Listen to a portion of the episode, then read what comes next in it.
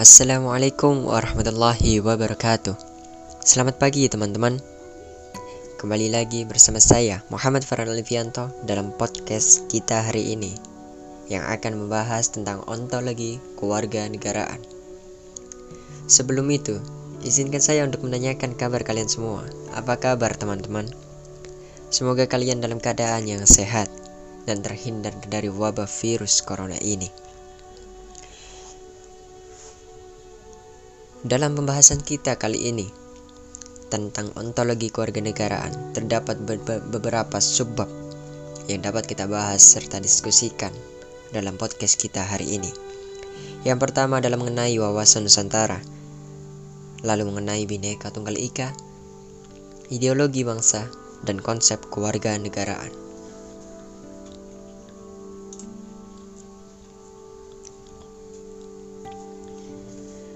Baiklah, saya akan menjelaskan sedikit tentang alur dari podcast kita kali ini. Sedikit bocoran, bisa dibilang seperti itu. Di mana di awal kita akan membahas mengenai wawasan Nusantara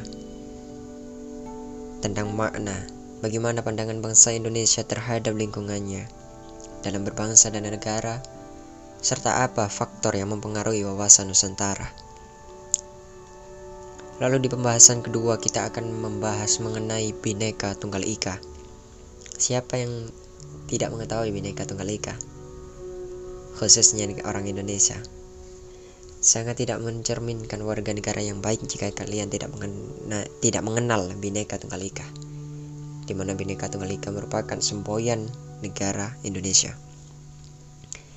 Lalu di pembahasan ketiga kita akan membahas mengenai ideologi nasional.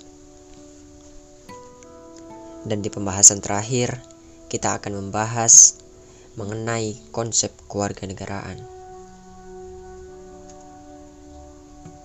Kita akan membahas mengenai dalam konsep kewarganegaraan itu ada tiga peraturan yang dikaitkan dalam hubungan negara dan warga negara. Apa aja itu nanti akan dijelaskan di dalam acara inti yang ada di podcast kita, kita kali ini. Baiklah tidak panjang lebar. Saya Farhan sebagai moderator sekaligus pembawa acara dalam podcast kita pagi hari ini Akan langsung menyerahkan kepada para narasumber. Oh ya, narasumber kita kali ini tidak beda dengan yang kemarin. Sama Di mana ada saudara Aditya Arifin Saudara Arafa Nabil saudara Albadrut Tamam, dan juga saudari Fania Adiuta Hardadi. Baiklah, saya akan langsung menyerahkan kepada para narasumber dan semoga para narasumber masing-masing masing-masing narasumber mampu untuk menjelaskan dan berbagi sedikit ilmunya mengenai ontologi kewarganegaraan seperti yang kita sebutkan tadi. Baiklah, akan langsung saya serahkan. Silahkan untuk para narasumber.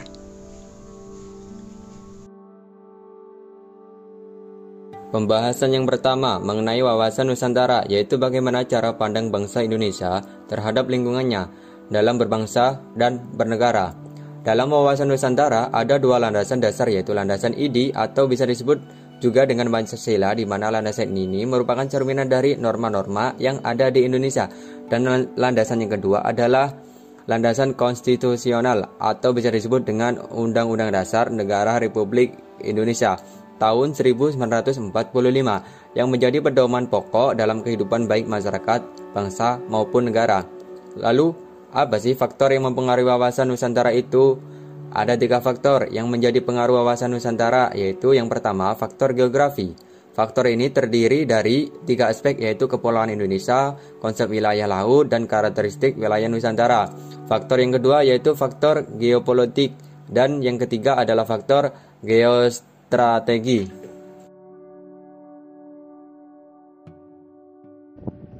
Pembahasan yang kedua adalah mengenai Bhinneka Tunggal Ika. Seperti yang kita ketahui bahwa lambang tulisan Bhinneka Tunggal Ika terdapat pada cengkeramana kaki burung Garuda yang merupakan simbol dasar negara Indonesia. Lambang ini terdapat dalam kitab Sutta Soma hasil dari karya Puh Tantular. Arti dari Bhinneka Tunggal Ika sendiri tentu semua sudah tahu yaitu berbeda-beda tetap satu jua. Nilai-nilai yang terdapat pada Bhinneka Tunggal Ika di antaranya meliputi nilai toleransi, keadilan gotong royong, serta kerukunan.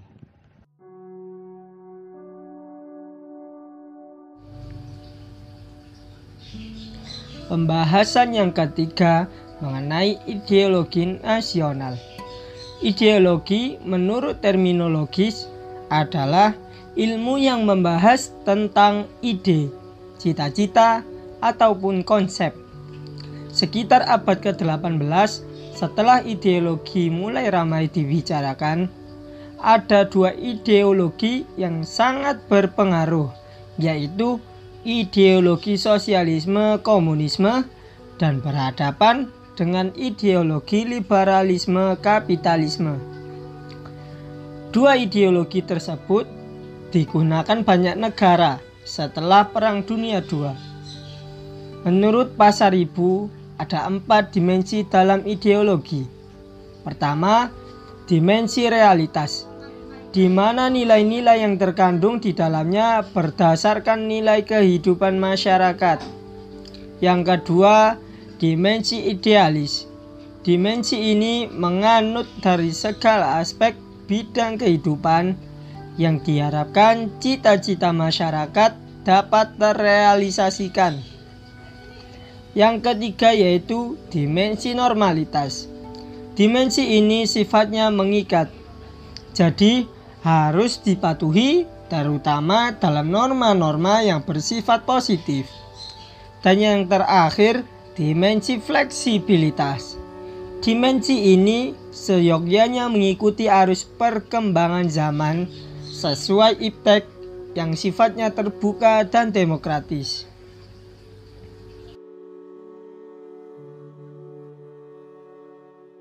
Pembahasan yang keempat yaitu mengenai konsep kewarganegaraan. Dalam konsep kewarganegaraan ada tiga peraturan yang dikaitkan dalam hubungan negara dan warga negara. Yang pertama, memberikan gambaran antara warga negara itu sendiri. Yang kedua, memberikan perhatian tentang hubungan antara masing-masing individu dengan otoritas politik. Dan yang ketiga, memberikan antara komponen-komponen yang dimuat dalam kewarganegaraan. Narasi tersebut menunjukkan bahwa keluarga negaraan merupakan penyatuan dari beberapa jenis yang meliputi hak sipil, politik, dan sosial. Warga negara Indonesia dibagi menjadi dua aspek, yaitu karena status dan yang kedua karena kelahiran. Asas kewarganegaraan dibedakan menjadi dua, yaitu dilihat dari sisi kelahiran dan perkawinan. Dari sisi kelahiran dipecah lagi menjadi dua asas, yaitu asas kelahiran atau ius wali dan asas keturunan atau ius sanguinis. WNI dapat dikatakan kehilangan status kewarganegaraannya apabila ia memperoleh kewarganegaraan lain atas kemauannya sendiri. Yang kedua, tidak menolak atau melepas kewarganegaraan lain, sedangkan orang yang bersangkutan mendapatkan kesempatan dan yang ketiga, dinyatakan hilang oleh presiden atas permohonannya sendiri. Yang keempat, secara sukarela masuk dinas negara asing dan menyatakan janji setia kepada negara asing. Yang kelima, tidak diwajibkan tetapi turut serta dalam pemilihan sesuatu yang bersifat ketatanegaraan untuk suatu negara asing. Yang keenam, mempunyai paspor yang bersifat dari negara asing dan bertempat tinggal di luar Indonesia selama lima tahun tanpa alasan yang sah.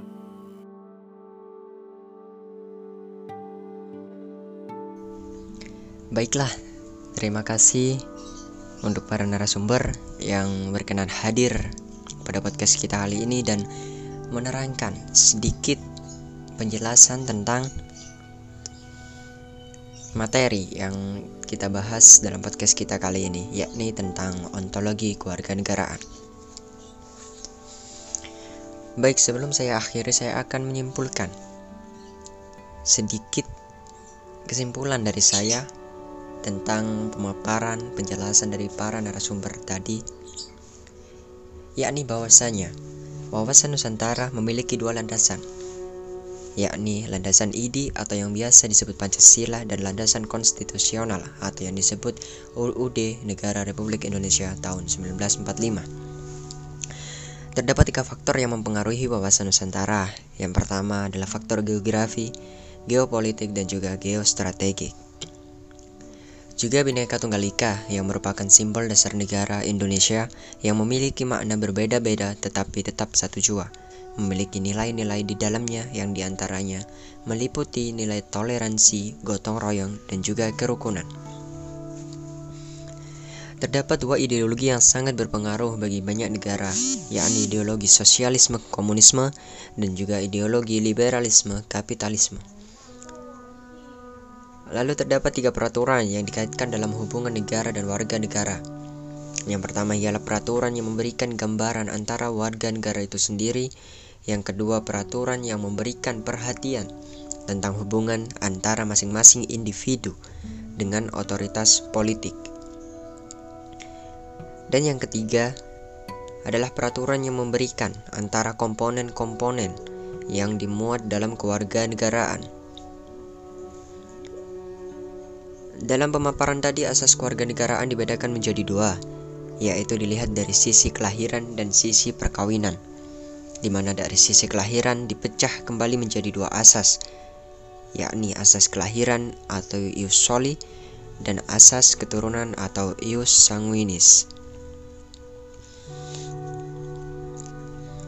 Dari penjelasan para narasumber tadi, warga negara Indonesia dapat dikatakan kehilangan status keluarga negaraannya itu dikarenakan oleh beberapa sebab di antaranya ialah apabila ia memperoleh keluarga negaraannya dan lain atas kemauannya sendiri, tidak menolak atau melepas keluarga negaraan lain, sedangkan orang bersangkutan mendapat kesempatan dinyatakan hilang oleh presiden atas permohonan sendiri masuk dalam dinas tentara asing tanpa izin dari presiden.